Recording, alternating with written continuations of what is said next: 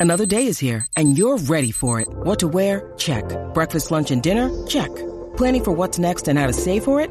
That's where Bank of America can help. For your financial to-dos, Bank of America has experts ready to help get you closer to your goals. Get started at one of our local financial centers or 24-7 in our mobile banking app. Find a location near you at bankofamerica.com slash talk to us. What would you like the power to do? Mobile banking requires downloading the app and is only available for select devices. Message and data rates may apply. Bank of America and a member FDIC.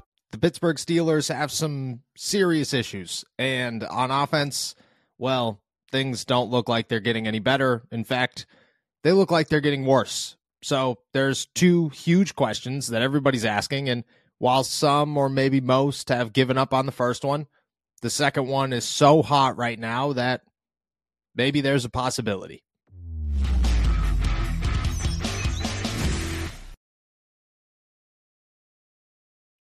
What's going on, everybody? I'm Noah Strackbein. Thank you for jumping on to Steelers to Go, your daily to go cup of Pittsburgh Steelers news and analysis. Find us on youtube.com slash all Steelers talkers. Subscribe anywhere you get your podcast. The Pittsburgh Steelers, they fall to six and four. Everybody's freaking out. It's finally time that maybe we have the conversation that it's time for Kenny to be put on the bench and for the Pittsburgh Steelers to look for alternative options at quarterback. And maybe he isn't the guy Maybe next season will be different, but you have to bring in competition. These are all the conversations that everyone is having right now, and things are, well, as hot as they could be for the Pittsburgh Steelers quarterback and really the Pittsburgh Steelers offense as a whole. There is plenty of conversation. None of it is positive, and anybody who's trying to sit around and make excuses or reasons as to why Kenny Pickett is struggling or why Matt Canada is or is not a cause for concern, well, you don't really have much to back yourself up. At this point, the Pittsburgh Steelers, in every facet of the game, have struggled offensively. And when they have found some light, uh, you know, Jaylen Warren is the easiest example here, they have almost diminished it entirely. And they've done that with George Pickens. They've done that with Diontae Johnson. They never even gave Pat Freiermuth a chance. And now they've done that with Jaylen Warren. That's just who the Pittsburgh Steelers offense is.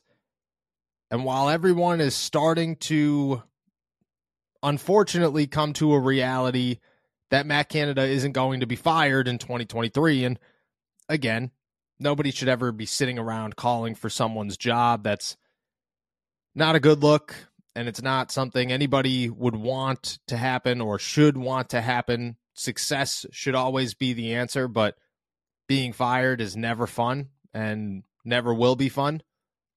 But in the NFL, it's a tough business. And the Pittsburgh Steelers, like every other organization, you got to make tough calls. And they have ignored the offensive coordinator call. And people, again, are starting to come to the realization that they're going to continue to ignore the offensive coordinator call for at least the rest of the season. So, the next component of this, the next desperate attempt to find some success on offense would be Kenny Pickett and a change at quarterback.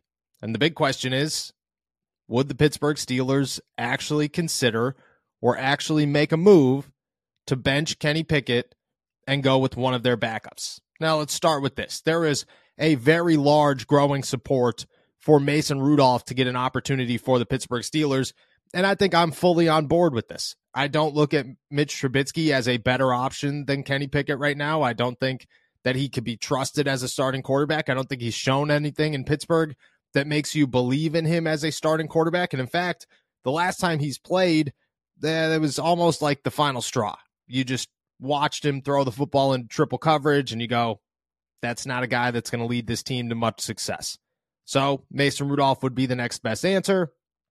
The thing is, the Pittsburgh Steelers are not going to go too deep in their quarterback depth chart and move Mason Rudolph to the starting role unless Mitch Trubisky was already given an opportunity and failed.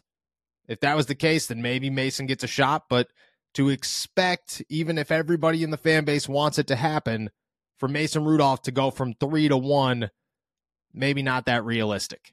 But does Mitch have a shot?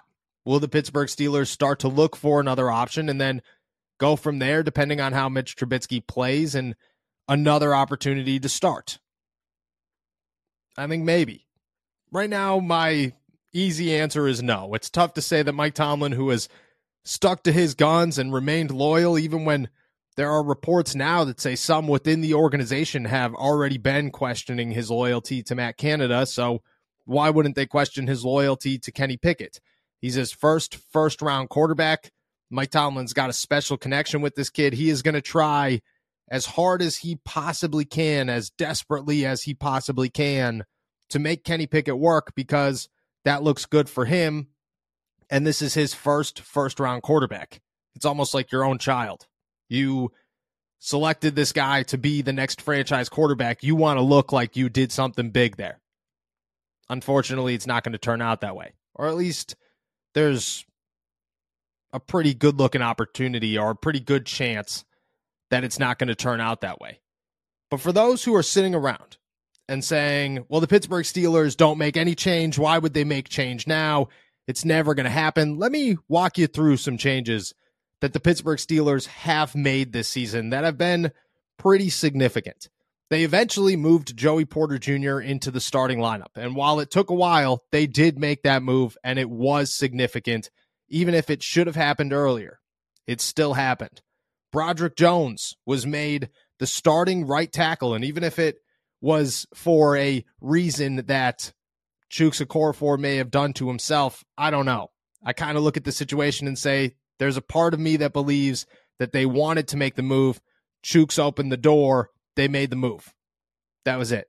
But that's another pretty significant move. During the offseason, they completely revamped many parts of their defense and went out and got plenty of pieces on both sides of the ball that they feel they needed. And they were pretty significant changes. And then to top it all off, I mean, they said, hey, Matt Canada, you're coming down to the sideline because we, in any desperation that we have left, need to find a groove on offense. You coming to the sideline might be that next option. And they made that move. And yeah, maybe it's only three, maybe four if you count the offseason moves. But those are significant moves to be made in a season. And yeah, the Steelers should have made those maybe in week one or during training camp, but they still made them. And they're six and four, and there's still room to make more adjustments and more changes to help this football team for the better. So, would the Steelers consider benching Kenny Pickett? Yeah, I think that they actually would. I don't expect Mike Tomlin to come to a podium today and say, hey, yeah, Kenny's going to be maybe QB2 or we're going to open a quarterback competition this week and see what happens. No, I fully anticipate the Pittsburgh Steelers looking at the situation and saying, Kenny is our guy. We're sticking with our guy. They might as well be positive. Why would they stir any drama? Why would they do this or why would they do that? But in game, if struggles continue and nothing changes, that's when I think a move could actually happen. And it wouldn't be good for Mitch he wouldn't look good at all in that situation. But the week after, you get a full weeks of practice. Maybe Mason Rudolph opens a competition there. I mean, anything is possible. And I don't know if either of those guys are a better option than Kenny Pickett. I truly, truly don't. But I do know that both of them have won in the NFL and have done much more than Kenny Pickett has done to this point in his career. That's enough for me. And it should be enough for almost any other Pittsburgh Steelers analyst or fan or member within the organization.